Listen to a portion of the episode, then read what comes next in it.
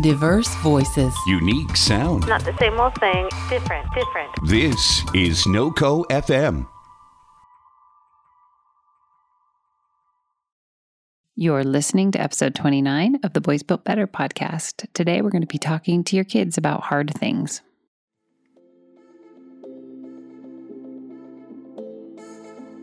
Welcome to the Boys Built Better podcast. I'm Jessica, a mom of three boys who is just trying to do things better.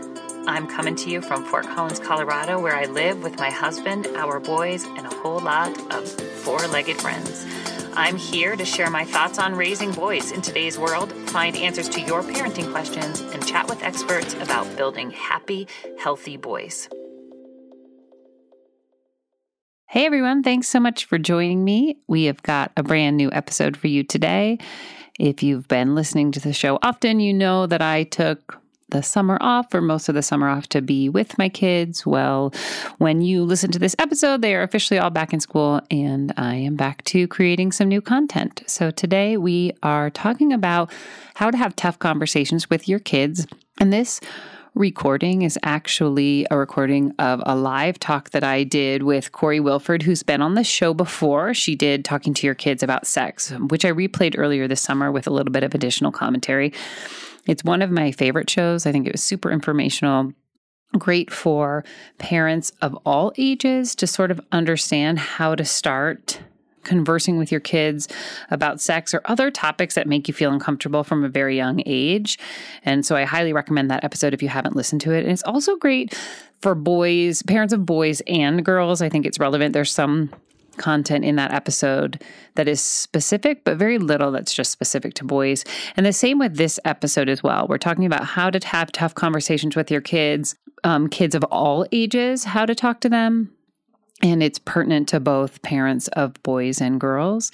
And um, this talk took place at a shop in Fort Collins called Heyday. So a shout out to Jen who owns Heyday. Thanks for having us. Um, I think it was a great conversation. It went on a really long time. So this is part one of what will be two episodes of having tough conversations with your kids. Welcome to Heyday Grows, you guys. We're super excited to have Jessica Crow and Corey Wilford here tonight, um, two experts on tough conversations. And um, I thought I, well, Jessica suggested that I share my story that Ryan and I experienced this weekend about how we kind of talk to our kids about the changes that are upon them. And um, so I talked to my friend. Well, I knew this was this Heyday Grow specifically was coming, and it was on Friday. And I'm like, okay, so I'm hosting this event. I've got to. I've got to. We've got to make this happen. And I talked to my friend Jade, and she was like, "You haven't talked to Emery about sex?" And I'm like, "No." She's like, you have to do that tonight. so I was working in Denver that day, and all day I'm like, oh my gosh, okay. I'm like, I've got to come home, and we've got we got to have this conversation. So I come home, and I'm like, Ryan, t- like in 20 minutes, we're talking to the kids, and he's and I'm like, I've got a game plan and all this stuff, and and and so we decided we had to, we were folding laundry and we decided we're just going to go into the bedroom where all the laundry is. We'll do all the laundry and we'll have the conversation. And it's just like such so not a big deal. Like this is just easy peasy. We're going to make it not a big deal for the kids. Um, jessica had shared a lot of her experience at our book club and kirsten had shared things and so I'm like, we're just gonna do this, and Ryan's like, well, you you have the game plan, just like go. I said, I said, I just need when I when I um, go blank, I just need for you to step in and take over, you know. And um, so we had we had at the beginning of the summer, like we've always said, like you're gonna go through puberty. Actually, I feel like Luke kind of started that conversation. It was like. Um, I can't wait till I go through puberty, not even knowing what it meant. Like I'm going to get chest hair and you know that kind of thing. And um, and so we had used the word puberty often in the house, but that was about as far as it went. And so earlier, like right when school got out, we were like, you know, this is the summer. We're going to have to talk about puberty. And I, I was like, I'm just going to lay the groundwork for that, you know, so that they know it's coming. They really don't know what's coming, but at least they know we're we're going to talk about things that we haven't necessarily talked about yet. So we brought every brought everyone in and we're like, okay, now's the time. We're gonna we're gonna talk about puberty and these are changes that are to happen to you guys and this is not a big deal um and we were like penis and vagina it's, it's just they're words that aren't even a big deal like can everybody say penis and vagina and emery's like no.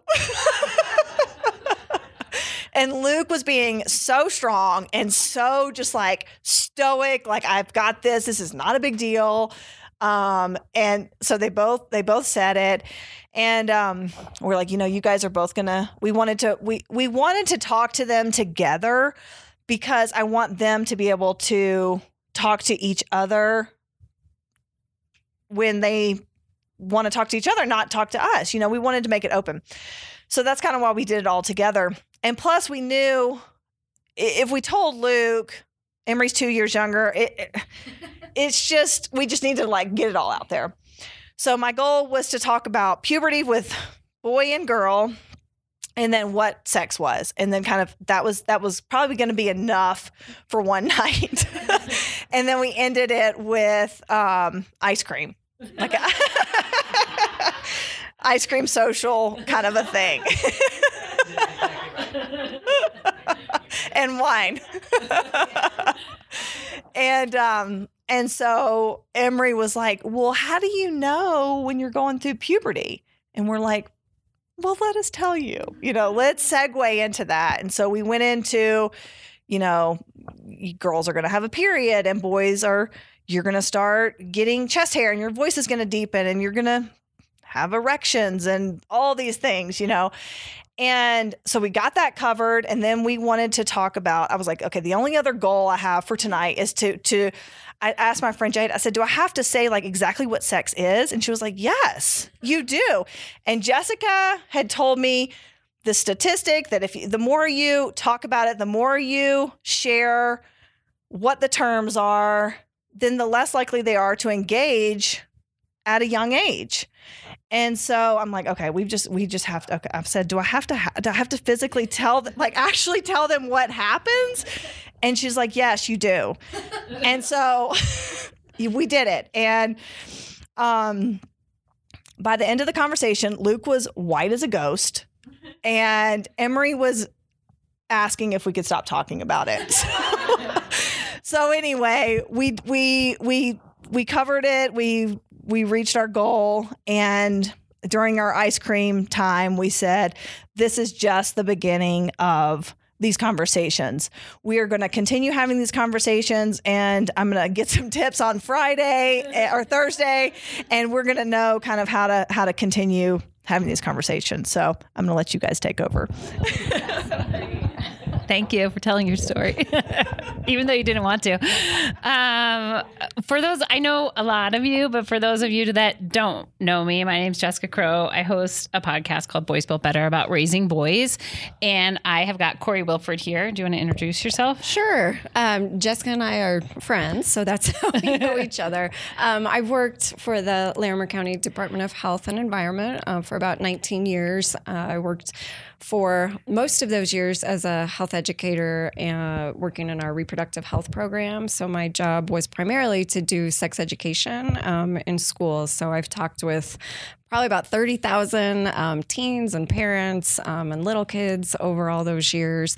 And I've helped the Poudre School District write uh, curriculum, uh, their human growth and development. We just actually, the school board just approved uh, last month. So they have a new curriculum on that. And then the seventh and 10th grade program as well. So now I do more communications for our whole department. So everything from, you know, there's rabid animals out there. and we've got, you know, restaurant inspections um, and still the community health stuff. So still uh, really involved with our maternal and child health programs and uh, sexuality education stuff. Um, so that's where my expertise, if you will, is. Um, and I have a daughter who is 15. She just started driving, so that's where that's a whole new era.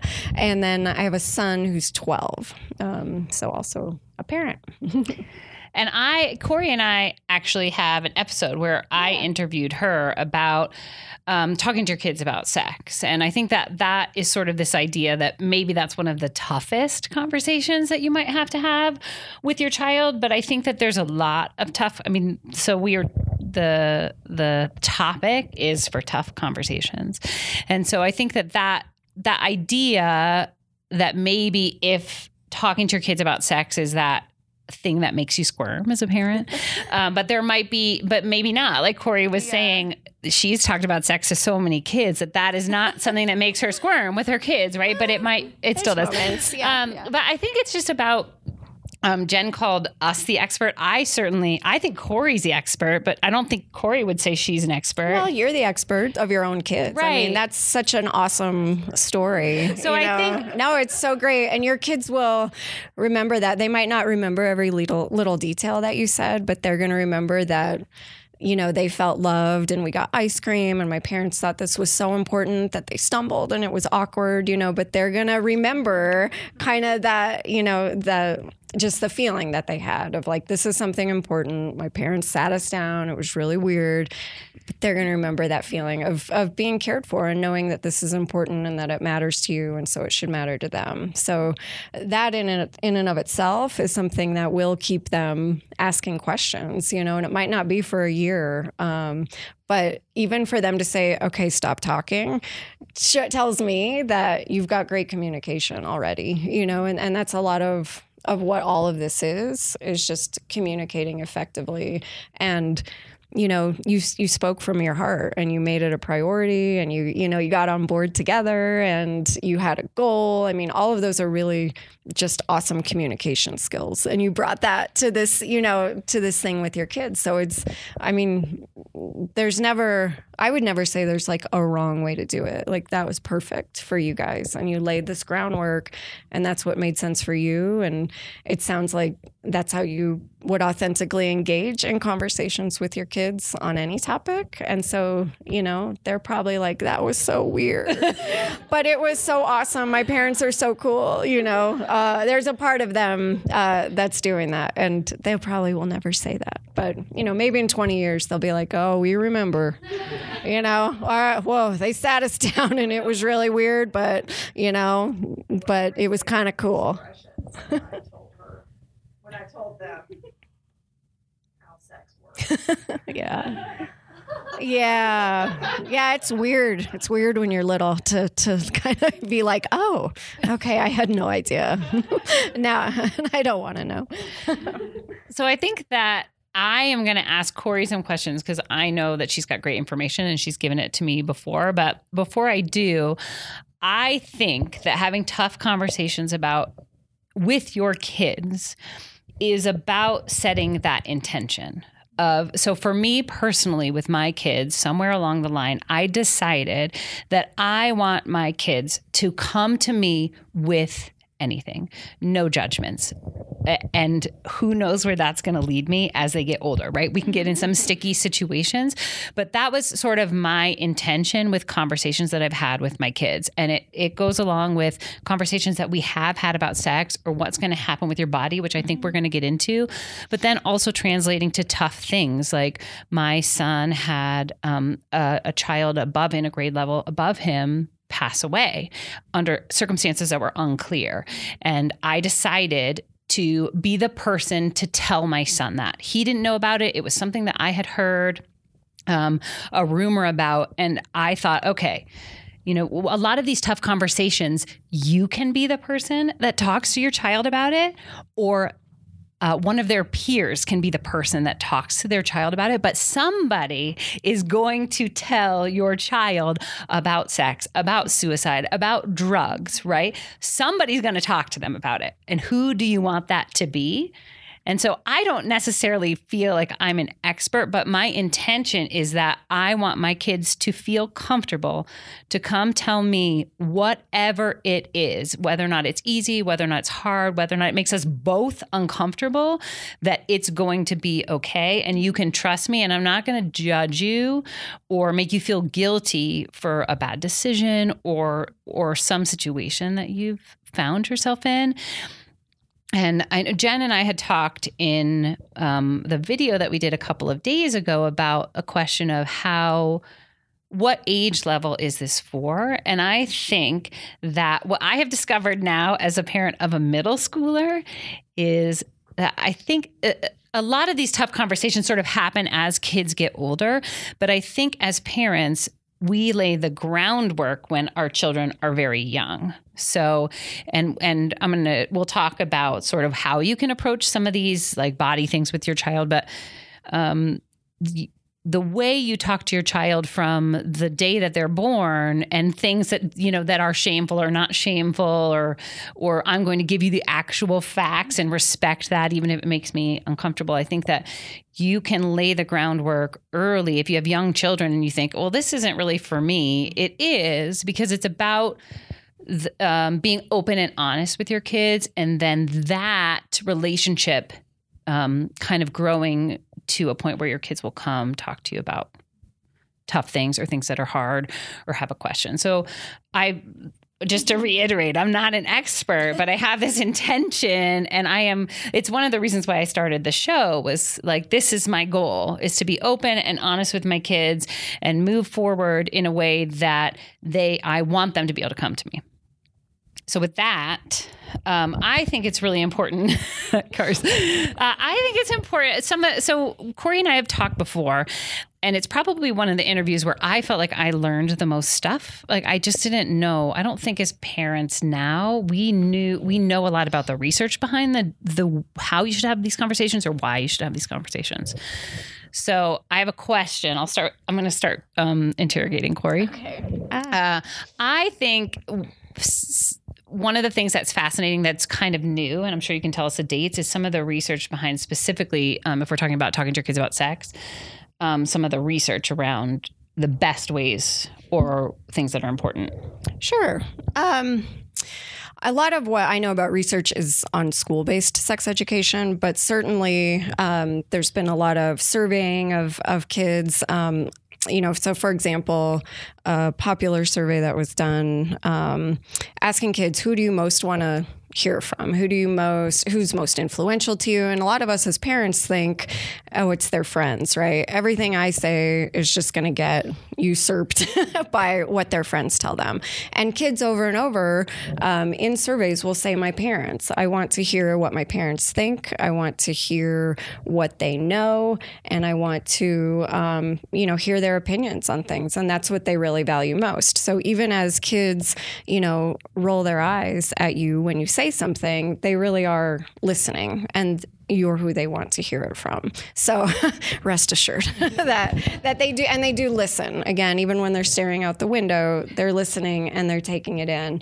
Um, and like Jessica said, over over time, those things become you know who they are um, and the way that they communicate and the way that they interact with the world and so one of the things i was thinking when you said um, you want to be there, you want to be able to answer the questions. I always say, I want to help you navigate that. Um, and I think that kids get that where you're on their side, you know, and that's something that, again, even, you know, from research, we know that kids really value in their relationships with parents or with um, trusted adults. You had mentioned earlier um, that is true that kids who get a lot of information about sex, about puberty, about their bodies, about relationships, will delay their first initiation of sex longer than kids who don't have good information. So a lot of parents will be like, "Oh, they're I want to keep them innocent. I want I don't want them to know this. There's so little." And that is so valid, right? You think it's just these are little tiny people who shouldn't have to deal with adult things. But there are age appropriate ways to talk with kids about this and parents know best what's going to be age appropriate for their child.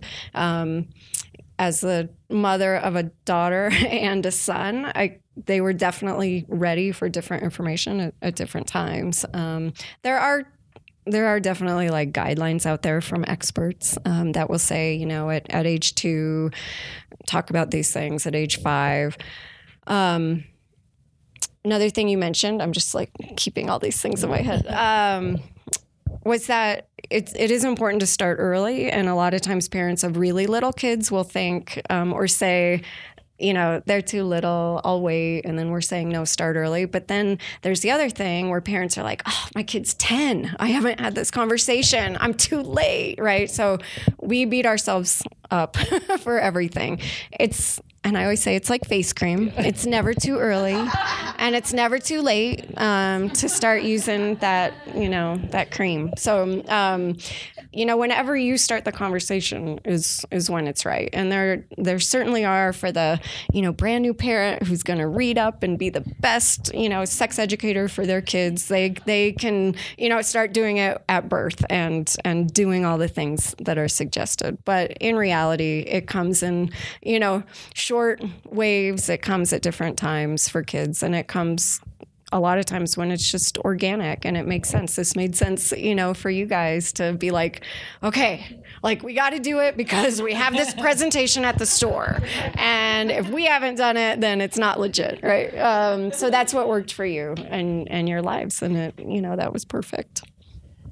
Can you tell everybody because I don't know I know some of you I don't know all of you.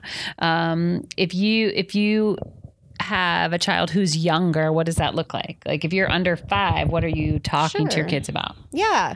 Um, kids under five are really curious. Um, babies are definitely born as sexual beings. They can feel, you know, sensations that feel good, um, that would feel good to an older adult as well. Babies get uh, erections and um, their genitals feel good when they touch them.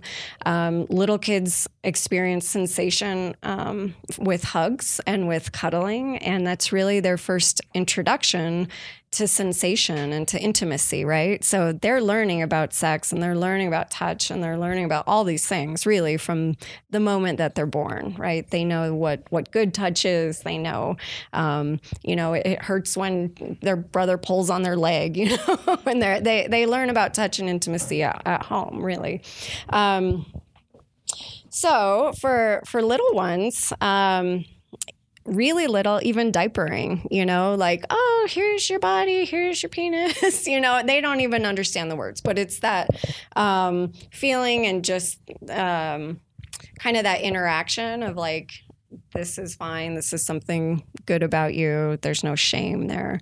Um, as kids get bigger and they can talk and they're in the bathtub naming their body parts, this is, you know, your penis. Would you like me to wash your penis or do you want to wash your penis? Right. So not only are we teaching body parts, but we're starting to teach that early body autonomy that your body is yours and you are the person who gives permission for other people to touch it. Um, and that's a really important aspect of, of sexuality education, really, for kids, is learning to give and to get consent. And when a when a child's really small like that, that's what consent looks like. You know, do you want me to, um, you know, put lotion on your back? Is does this, you know, is this enough pressure and this little back massage? Um, and asking them those questions is really important so that they're learning body autonomy and that their body belongs to them and that they don't touch other bodies um, and no one touches theirs. And so a lot of it when they're really little is that safety piece. Um, little kids are also really curious. Um, so they are really curious about where babies come from. Um, when my kids were little, I pointed out every pregnant woman, right? Because I was going to be the best sex educator. I was just like, look, a pregnant lady. What do you think of that? And they were like, she's pregnant. Like, whatever. You know, they're they're too little. But as they got older, they did start to say, well, how did that baby get in there? How long is it going to be in there? Is it going to be a boy or a girl, right? So you lay these weird foundational things, and uh, you know later they will continue to ask questions. So there's no reason to sit down with a three year old and say, This is what sex is and penis and vagina. And, and they're going to be like, What? Right? It's not appropriate. Um, I've run into a lot in my career when we talk about teaching appropriate sex education over the lifespan and starting at an early age, there's people who think that we're teaching, you know, five year olds how to put on condoms or we're talking about HIV and we're talking, which is just not what it is. so there are appropriate ages where those things start to get talked about. Um, in the fifth grade curriculum for PSD, that was a big conversation of what do we actually say about intercourse, right? If we're talking about fetal development, we're talking about childbirth, and we're talking about, um, you know, what it what it takes to be a responsible parent, we're gonna have to talk about sex, right? And teachers didn't know what they should say, right? And parents oftentimes don't know what to say. So we were able to write in a really nice description, probably similar to what you said about what sexual intercourse is. And totally appropriate for that age and kids get it and they're like, "Oh, that's kind of what I thought." But I really didn't know. Some of them are like, "What?" Um, so, yeah. Well, and that's what I think is so interesting about this whole topic. And Jen, you were, you know, I know that your kids were a little bit uncomfortable uh, or surprised by some of the conversation, but I distinctly remember having my first conversation with my oldest son about sex, and he was in third grade, and I, I was very surprised by the conversation. It happened when we were driving to soccer practice, and he was filling out a form for some reason, and he, it said on the form it said sex, and he said, "Mom, this says sex." And I said, I know. It means, are you a boy or a girl? He goes, I know, but it says sex. And I thought, like, I was just driving in the car thinking, holy moly. How does my third grader, I had no idea that my third grader knew about this. And then that was where, and this is this whole tough conversation. I almost feel like this is there's no this is not research based, so don't don't. I feel like the more it makes you squirm on the inside, probably the more you should be talking with your child about it, right? Like if I'm Totally uncom- research based. Yeah, is it? I don't know. I just feel like I've had so many conversations about things where I felt like totally unsure and it was making me uncomfortable, but I didn't. It it goes along with this intention of mine to be the person that they're going to come to, which often means I have to plod through conversations that are making me nervous or I don't. I don't know, but I still want to be that person, so I do it anyway. Um, so I remember driving thinking, oh my God, oh my God, oh my God, I was not prepared for this, you know? And I had this conversation with my third grader and I said, yeah, it says sex. Do you know what sex is? And he didn't want to answer that part. And I said, okay. You know, he was sort of like ignoring me. And I said, do you know why people have sex? And, and he said, because it feels good. I, and, which was surprising to me because I thought, and I, I said, you're right. It does. It does that is also how babies are made. And he sort of was like, what? like his mind was blown. And I, you know, and that, and then I think he probably said, and I'm, I'm done now. I've stopped. That's enough talking. But that, I don't know. That's a whole thing that keeps coming back to me is that this kid was in third grade and this, um, on a totally related note, this is the same child who, um, now has an Instagram account and he's in sixth grade. So I feel like they get older and the conversations get tougher. And that's why just being open and honest from the get go is important. Um, so I was uh, surprised that he knew about sex in third grade. And my husband went up to talk to my son about a post that he put on Instagram. And this was like two weeks ago.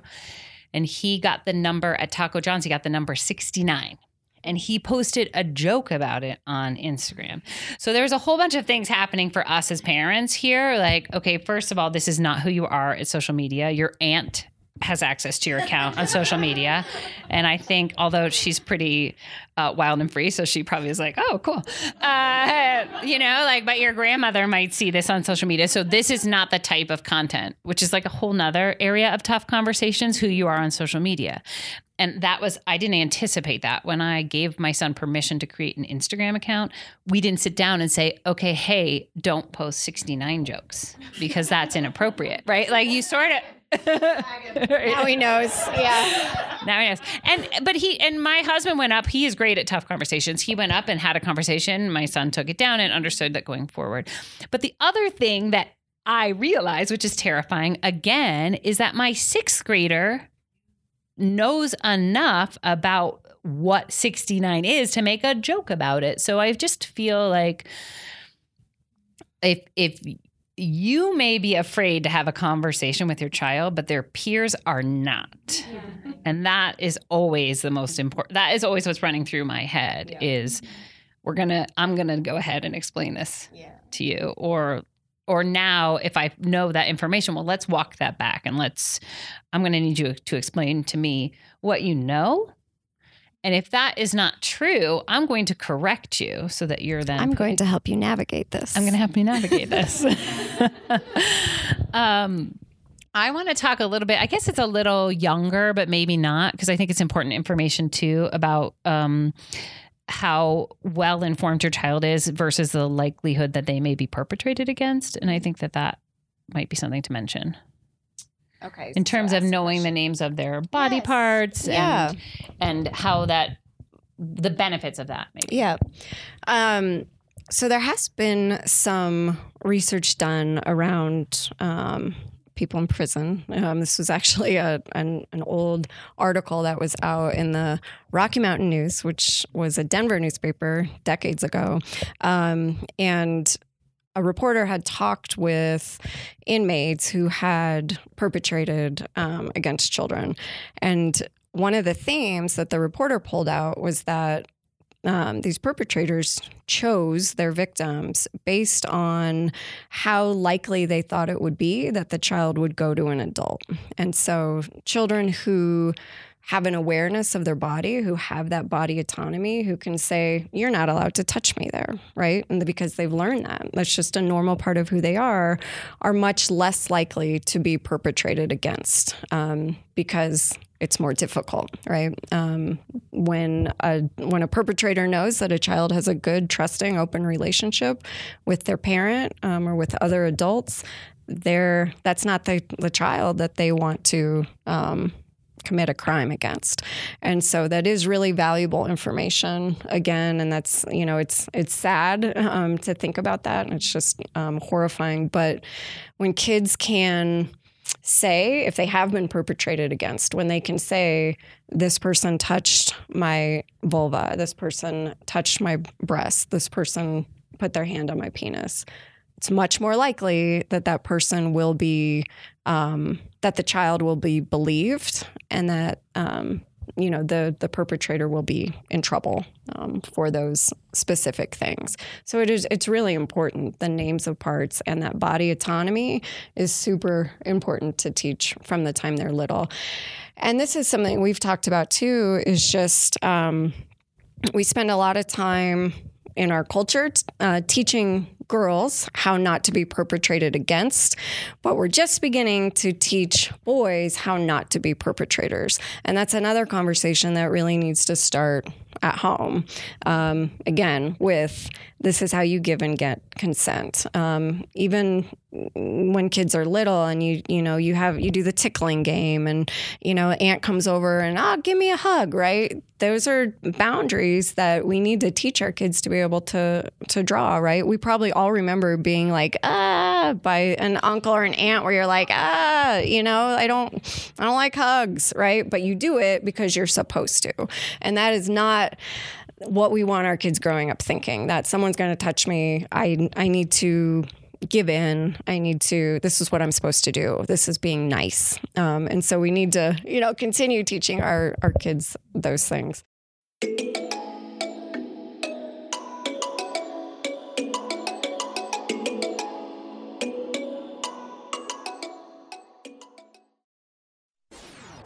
Here's something you might not know NoCo FM is also a podcast network producing one of a kind programming like the show you're enjoying right now.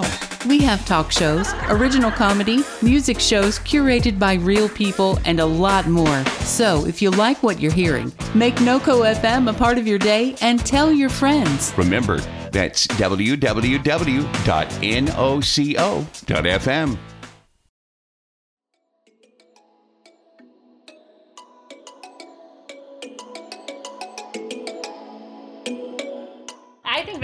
important too. And I will, just as an example um, of what that looks like, because I've done a couple episodes on consent and, and I've had some of those beginning conversations with my boys because I think that that is important.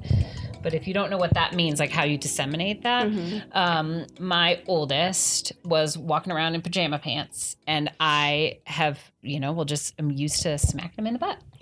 and he was laying on the sofa and I was like walking over ready to smack him in the butt and I stopped myself because he is 12 right and and I said um I just thought about smacking you in the butt. is that okay with you? And he's looked at me and he said, No. And I said, Okay, I won't do it. And I walked away and that was it. Then he turned to me and he said, What is happening? what is happening right now? I don't understand why you just asked me that. But I don't know. I feel like that is an example of, and I think it, you know, my my six year old wouldn't care, right? But somehow it changes where my 12 year old should I shouldn't just smack him in the butt. Like he that might make him uncomfortable, but he isn't going to say that to me because I'm his mom and he's used, you know what I mean? Like we've had this relationship, but I don't I should not have control over my 12-year-old's body in that way. I think teaching kids consent feels really weird. I think it feels like that. And where everything is like, do you mind if I, you know, put my shoulder on you? Okay, we have to squeeze into the back seat of the car. You like, I know we're kind of close. Are you okay with that? Um, it feels really weird to us because we don't talk about those kind of boundaries. We never made them ourselves. Our parents didn't teach us like, oh, when you're out on a date, you know, you might want to kiss this person, but this is how you make sure they want to kiss you back, right? We never learn those things. So it feels really weird to ask every time you want to, you know, initiate contact or initiate touch or any kind of intimacy. Um, it is, it's, it's a really weird thing. So that's that sounds right. yeah. that it, But it- that it, felt like over the top. Like you don't have to ask that, or you know, you're just going to do it. Um, but that was a really important moment for him to be like, huh. I, didn't want that, and I she asked, so. That and was that was plan. cool. Yeah, my plan was like, oh, this is a good moment for it. And in in my hope was that I was not only teaching him his own bodily autonomy, like, no, I don't want you to smack my butt, but then that that that is teaching. That's just teaching bodily autonomy, like that that he is in Teaching him to ask. yeah, Yep. Yep. and to ask others and or to be respectful of that in the future. That's cool.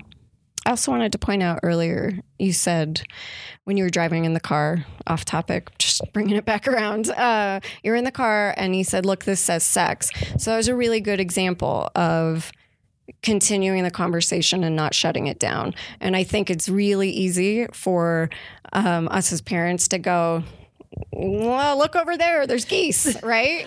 and then by not saying something, it's also teaching something, right? It, it would have told him or taught him that's not even okay to say that word. Um, and so that was a really good example of like maybe it got weird and you know, but but now he knows it's okay to say sex, and if I bring it up, we're gonna have a, a honest, good conversation about this. Um, and so that's really important because in the things we don't say, those are also lessons, and those are also ways that we communicate. So And you just said- wanted to point that. Yeah, out. you had said that to me before, which I then mm-hmm. said to Jen, but your words, and I'm going to steal them for you, but they were really good, was kids will talk to you unless they've learned that they can't. Yep. Which is that. Did I say that? You did. I know, so good. Awesome. So good. And I think that that is those moments. But, and also, it doesn't mean that if you don't know the information or you're not sure that you can't say, Right. I'm not sure. I'm going to find that out and I'm going to get back to you. Mm-hmm. But it is then getting back to them, Yep. right? Yep. Yeah, that's a great question. I don't I don't know. you know, Yeah. I mean, I say that to my kids a lot. I have no idea about that. Um, and sometimes I'll ask them, you know, I'll say I've, I heard that kids are eating Tide Pods, you know, and they'll be like, "What?" You know, and I'll be like, "Okay, I thought you would think that was not a good thing, you know, but it it's like, are kids really talking about this?" And it's it's cool because if they are, they get information from me like, "Yeah, don't I don't know if kids are talking about it or not, but that's not okay and it's not norm. They'll be like, "That's so stupid," you know. So, but it also reassures me in those moments that like, okay, he has heard about this. They're not doing it. You know, it's They know my mm, stance. They know my stance. I'm not. I've, I've, you know, yeah. So I'm not thinking about it all day. Like, are they going to be the ones to eat Tide Pods? Please don't. We had the conversation. Yeah.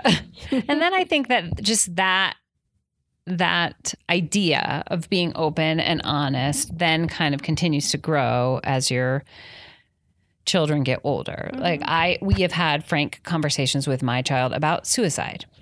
And with my understanding that me talking to my son or sons about somebody taking their own life isn't going to inspire them to mm-hmm. take their own, right? But it's going to inform them about what happened. We might have a conversation about mental illness around that. Or my oldest was diagnosed with depression last year. He was diagnosed as moderately depressed. He's gone to therapy, he doesn't feel that way anymore.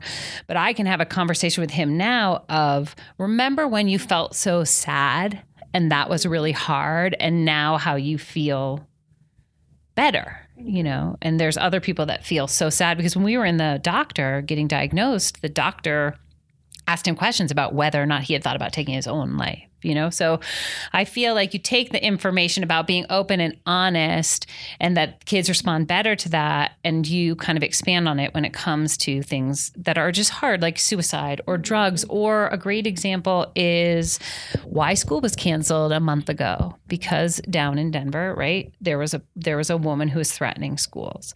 And that was another one of those moments that i had of okay who am i going to be in this moment Yeah. as a parent right? Because schools canceled because there's a threat to schools and I was looking at websites how to talk to your mm-hmm. child about this, right? Like you need to tell them the truth. You don't want to turn on news and make a big deal about it. But that was another one of those moments like they're going to everybody's off, right? We're mm-hmm. all going to be hanging around and somebody else is going to tell my kids what is happening unless I'm the first person to do it. So I often will find myself in really difficult conversations with my kids knowing that I want I want to say it. I want to say this to you. So I'm going to have a go at saying it first. And it's probably not always right, um, but I will always talk to them, even if I'm dying inside. right. And then I think there's another piece. Um, I think the best examples of it are maybe around some of the sexual stuff. Like we had a conversation about how you might handle a boy with wet dreams, right? But I think, um, which I'd love for you to explain of that. But I think that a piece, uh, a piece of about like how to handle it. Not you don't need to tell everybody about wet dreams. Um, but I think a, p- a huge piece of this is removing guilt. That Shame, yeah. and shame. So that your kids should be able to come to you with something embarrassing like maybe they did something really dumb at school or they got called to the principal. And they should know that they could come to you and talk to you about it. And even if you disagree with what's happening that they're the guilt and the shame are going to be gone i think that that is a huge piece of keeping that so Yeah. I think a lot of it is anticipating sort of the next stage of development, anticipating that someone is going to tell them that you know there's this this woman who's threatening schools um, is is really important, and anticipating like you know okay, my child's starting to go through puberty. They're a boy. They might have wet dreams. This is what I'm going to tell them, right? And so anticipating that stage of development and that that might be something that happens ahead of time helps it be less weird for them and helps remove some of that shame. So, since you asked me to say, um, so yeah, I mean, a conversation with a, a little boy who's um, maybe starting to go through or is is going through puberty is to say, you know, this is sometimes what happens. It's you know, boy gets erections. It's their body sort of you know trying out ejaculating where semen or fluid comes out of the penis. It happens uh, at night sometimes when you're when you're dreaming or when you're sleeping. You might wake up, the sheets are wet, and really all you need to do if that happens is just take your sheets off, put them in the wash. I won't ask any questions. Um, and I think that that's a really great way to let them know that this is what you do if that happens. You're not going to leave your sheets on the bed, right? Because um, boys are kind of gross enough. No, just kidding. Um, at that age. um, but you know, to give them an action to take. So they don't need to hide. They don't need to leave their sheets on their bed for the next three weeks until you take them off and there's no evidence. Well, um, you know, but to give them kind of an action step, anticipating that that's something that's going to happen. Um, and, and it gives them also the confidence that they can take care of themselves um, in those this is situations. normal, this is shouldn't make me normal. feel bad or Yep, guilty. And I'm not going to think it's weird, so you don't have to think it's weird, and we'll go from there. Yes. Are we get okay? So we're getting to that age, friends, um, in the room. Are what are the like? Do I have a window of time before I have this conversation? Let's do it. Okay, because I mean, I already like rocked his world on Saturday. So like when he gets back, You can take a break. Yeah. Boy Scout camp. Do I need to have another conversation? for the sake for the sake for the sake of audio i've been told by chris we can cut this i've been told i have to repeat the question so the question was corey is there a window of time that these conversations specifically perhaps wet dreams needs to happen Where they must happen. Or do I get a warning like the boys keep it or a chest hair appears? I think we talked about this too. So what I always tell kids, and it's it's a great way to think about it, is that you know puberty happens to everyone, but it doesn't happen overnight. My kids think that's hilarious when I'm like, "You're gonna wake up and be a man tomorrow," and they're like, "Ah, that's so funny," because they know that's not true, right? Um, so I always talk about it as sort of a bridge, right? So some people are on that bridge, some people are waiting to go across the bridge. Other people, you know, us, we're like done, right? We have been through the puberty bridge. Um, but explaining to them that these things are going to happen at different times um, for them, it's going to be different from their friends. It might be different from a sibling, and that they're going to be kind of walking across this bridge for a few years. And so that puts, you know, parents in the position of we're going to probably have to talk about these things from time to time. Feel free to um, ask me questions. Here's a book that will explain everything. Books are great. Um, sometimes people think, oh, that's just a cop out, but no, it's books are great, and kids will read them. And if you don't want it to be weird and be like, here's a book I think you should read, I did that. Um, but just leave it like on the coffee table, right? Leave it on the kitchen table. They'll read it when if it's about this stuff, they will totally read it, and then they'll put it back exactly where you left it. Um, so, I mean, that's definitely definitely my advice is to get a good puberty book. Um, you know, you can even look on Amazon, best rated, or I can you know give you some um, examples. Some might go too deep for you. And so you might be like, this one's not right, or these pieces are right, or I'm going to read it, um, but it's not something I would give my child. There might be some things where you're like, this is good, but I know that these areas are where I want to go deeper. Um, and I think that's it's really important for you to gauge because there really isn't like this is what you must do. This is what you must say um, because that's going to be different um, for everyone. And again it's it is more that that feeling. Like we want our kids to get to be 20 years old and to be in these healthy adult sexual relationships where they feel good about themselves and they feel good about their their partner and they feel like they can communicate well. And all of that comes from how they were talked to not necessarily exactly what they were told. Um, and that's true with sexuality education too i mean kids have to learn about STDs and HIV, and it's like they really only need to know the framework of it all, right? They don't need to know which cells the HIV virus attacks. You know, I mean, that's cool if you're a science nerd like me. I like that stuff. Um, but they need to know you know how how an STD is transmitted, how it can be prevented, um, what you do if you think you have one. Right? Those are like the basic things that they need to know. Um, which by the way because I know this information because Corey told me that everybody should know is that STDs are on the rise. Oh, yeah. And I think it's largely because parents are unwilling to speak to their kids about it, or they think that maybe STDs were a thing that we heard about when we were growing up. The STDs, like the numbers right now, are kind of growing and growing Yeah. and growing. Yeah, there's probably a lot of reasons. We don't we don't know exactly why, but uh, they sure are I going know. up in Colorado. yes, we'll say it's because of that specifically. No, but Maybe it, but reason. it is. I mean the the largest proportion of STIs occurs in people 15 to 25. So it is something that kids need to be taught about when they're when they're younger, for sure. So, oh, go ahead. I I did have a question in regards to the, the puberty aspect. Of course, you know that is such a, uh, a chaotic time with dealing with all the changes and, and things that everyone has to go through, but also the um, I don't necessarily use this word, but potential trauma of either being really early Mm-hmm. or really late in that process. So there's an added Yeah. level of stress that someone is dealing with that, oh my gosh, this has happened to all my friends and why I'm really late. Why isn't this happening happening to me? And how do you deal with not only the the changes that you are going through, but perhaps the added stress that you are going through with whether it's early or on the tail end of things. Yeah. So much stress at that age. um, The question was, how do you deal with yeah. early onset puberty, late onset puberty? Like, how do you tackle that with your kids?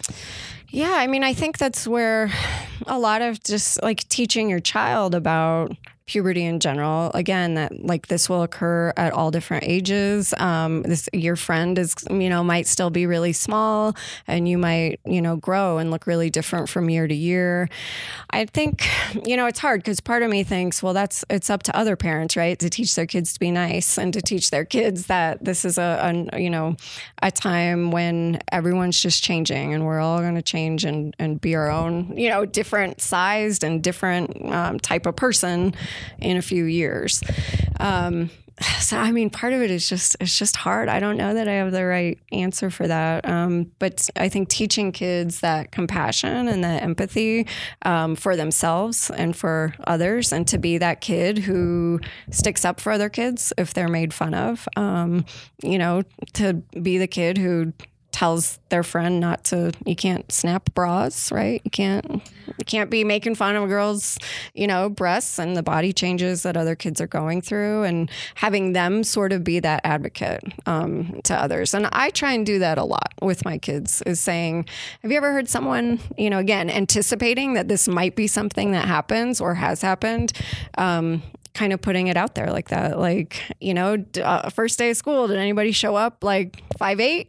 you know, uh, and you know, talking through that with them so that then they're the person in their peer group or at their school who's like, ah, you know, that happens. You know, some of us got bigger and some didn't, and understanding those facts of, you know, boys especially will go through another growth spurt like right after high school. I mean, everyone's seen that kid who like graduates and then the next summer you're like, what happened? like you had another huge growth spurt. So um, I don't I don't know if I have a good answer for that, but it's it's a good question. And I think sure. the the puberty book that we have at home, and I can't remember the name right now off the top of my head, I feel like does a really good job of saying that repeatedly throughout the book that this is the typical steps, but Yeah. it doesn't always happen like this, and and it may happen at nine, it may happen at eleven, and you know I think that some of the books are really good about handling that spectrum. My favorite book um, is called It's Perfectly Normal, and it's for like 10 and up. It's one of those books that many parents would be like, this is too much. Um, but it's it's very well done. It's it's very good. It talks about different types of relationships. It talks about consent. It talks about family. Um, it it talks about intercourse, and it's it's very age appropriate for like this 10 to 15 year old age range. Again, read it first. it might not be right for something you want to give, or if you're not ready to have those conversations. But that's the whole thing of that book is it's perfectly normal. These feelings, these changes, um, you know, these these relationships and conversations you're having, it's normal, and the other relationships around you are are normal too, and everyone's kind of experiencing this um, stuff. So that's one book I would recommend. It talks about all the puberty stuff, and it talks about um, like fetal development, and pregnancy, and childbirth, and all that. But it also talks a lot about the emotional um, side and the relationship side of things too. Do you have that book? I don't have that book. I have another book which I really like too, but I'll have to get that book too. Um, because you kind of mentioned it, uh, and because I don't know and everybody in the room and how they maybe feel personally about these conversations. Um, I would love for you to just talk a little bit about the if if you have certain familial beliefs like abstinence um, that how you can educate your child but also stay true to maybe who you or what you believe as a parent i just want to kind of just touch on that that that you can still have feelings or perspectives on who you want your child to be but also educate them can you talk about that Yeah. Yeah. So I, I again, it goes back to this idea of like we don't want to. We don't want kids to feel shame about who they are. Um, you know, we know that um, kids today are transitioning from, you know, if they want to change their gender much earlier. There's a lot of, um, you know, kids when they're little, you know, kindergarten, um, third, fourth, fifth grade, who are saying that they don't feel like they're in the right um, body. So with that, you know, we have different types of relationships: lesbian, gay, bisexual, you know, all sorts of different relationships. And this generation of kids, they know this stuff before parents say anything. This is like one area that I don't think any adult ever said anything to me about different types of relationships um, ever. But kids today, they're they know all the language. They know you know what cisgender and lesbian, and they really kind of understand what all that means on the same you know path that they're learning all of these other things. Um, so I think what's really important again is not all the little details and not all the little tidbits of information, but the way that things are said. So you can say, you know, I believe, or your dad and I believe that um, people should wait until they're married, if that's your belief, until they have sex. That's what we believe. You might make a different decision. If you do, here's the information that I think you should have. If you um, want to wait until you're married, that's something we really value and think is important. Um, you know, let's talk about ways that, you know, we can help you make that possible. Um, if you decide that, that that's something that you want and then you change your mind, let's also talk about that. So again, it's that how do we not get kids to shut down? And if you say you should never ever until you're married have sex, they are never going to ask you a question about sex, right? Even if it's asking for a friend, like in reality, this is for a friend, they're not going to come to you, right? Um, I got I got texts from all the kids, like all my kids' friends, like will message me or will ask me a question because they know that I'm not going to shut them down. They also know that this is like what I do, so they're like, oh, she seems she seems like she might actually know. Um, but it, I think it's again, it's just that if if you can, like just any way that it, it's not going to instill guilt or shame is really key. And I can't stress that enough. It's just, it's not always the exact um, words or the exact facts, but it's the way and it's the feeling and it's the intention behind it. I, yeah, thanks. I just think that that's important that mm-hmm. that these two things can live in the same space, right? Like you can talk to your kids about things that are tough and also filter in your beliefs. And, and I think it has to do with sex, but it probably also has to do with talking to your kids about drugs, right? Like these are my these are my limits, Right. or these are the things that I'm going to require of you, like you know, like and Yeah. And I started with the like kind of mentioning the LGBTQ transgender stuff because you know when we if we're talking about suicide and you know a population of kids that's so disproportionately affected by things like mental illness and suicide i just read an article today a research study about how having even just one supportive adult who knows about um, if, if a child is identifying as gay or lesbian or transgender, having one adult reduces their chance of suicide tremendously. I can't remember what the number was, but it was a really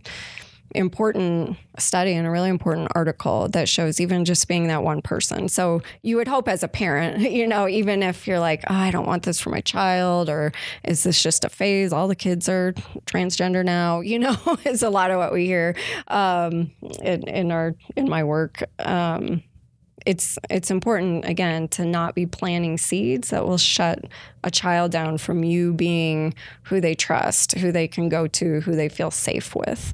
And that can be hard, right? I mean, we all want a certain path for our kids and it can be hard when that shifts, right? And when you're faced with like I never thought I'd have to deal with this or I never thought I'd have to talk about this or I never thought this would be something my child would experience.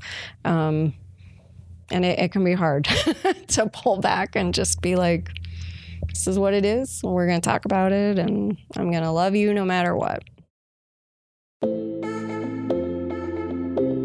Thanks so much for listening to today's episode. A special thank you to Corey Wilford for again sitting and chatting with me, and for Jennifer Little for having us over to Heyday for Heyday Grows, which is where this conversation took place.